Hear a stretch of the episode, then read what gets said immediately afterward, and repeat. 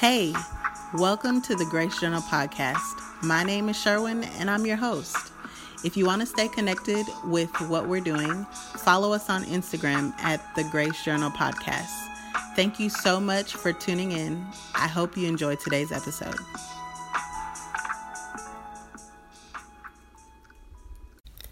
A man sets up a tent in the middle of a park where young boys are playing basketball. This man has beautiful dark skin that gleams hues of rich blues in the sun.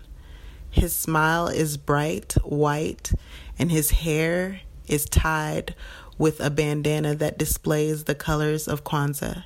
His locks are woolen and thick. He has three tribal drums with him. He sits in the grass and begins to play. Two of the young men walk over and take up the two remaining drums that lie before the man's feet.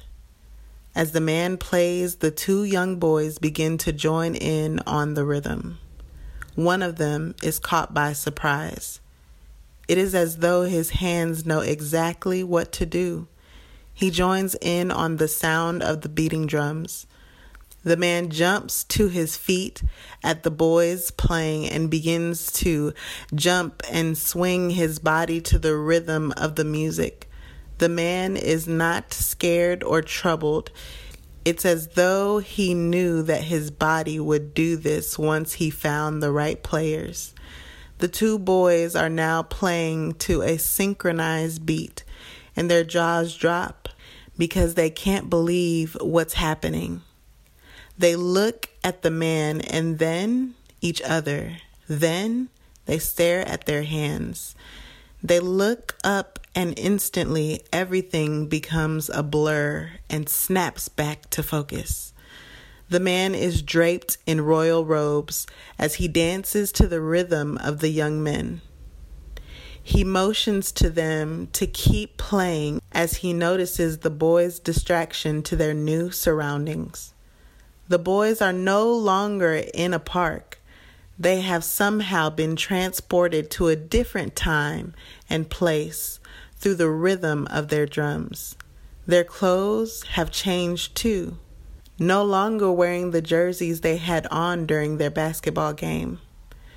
They are wearing garments of red, black, and green, matching the man's bandana.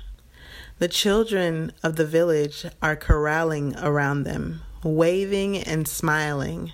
The man is still dancing as three little girls whose skin is as beautiful, dark, and sweet as the vanilla bean join the man in tribal dance.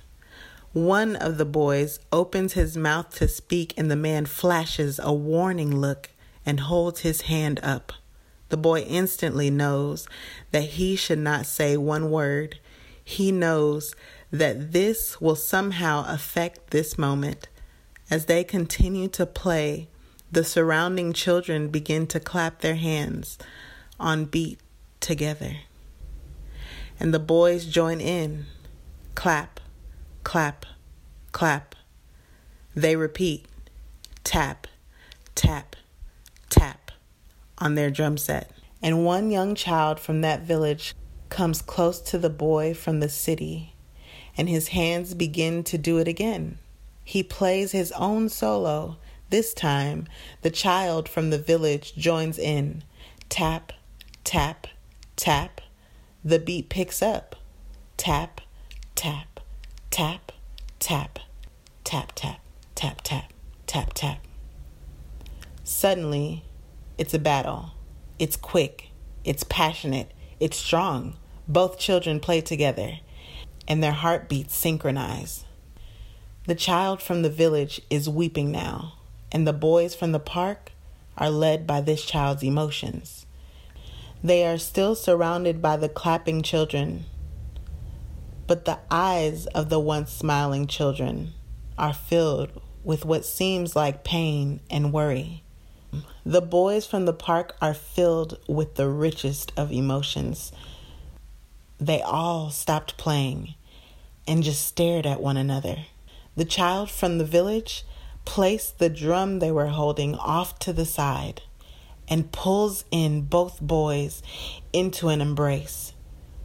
This embrace feels like a child who was once lost and somehow finally found their family.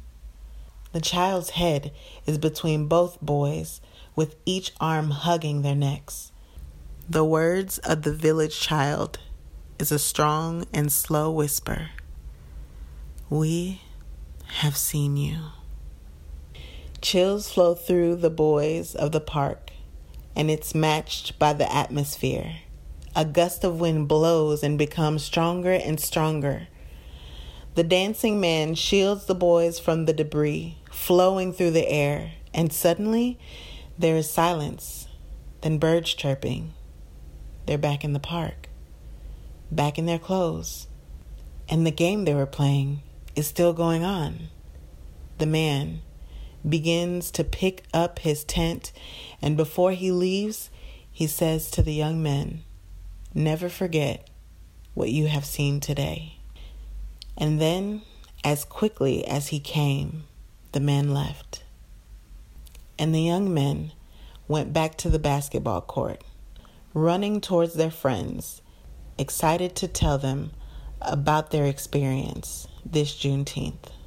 This year was my first year celebrating Juneteenth. It was a beautiful experience that I wish would have been part of my life a whole lot sooner.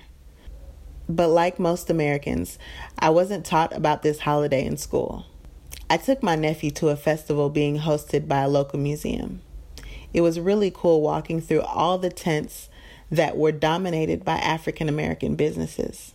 I wondered for a moment what life would look like if America had looked something like that every day. We joined a man and woman who had a table set up with conga drums, Juvence, who has a musical ear, hand, and everything else, began to play to the beat of the man in the tent.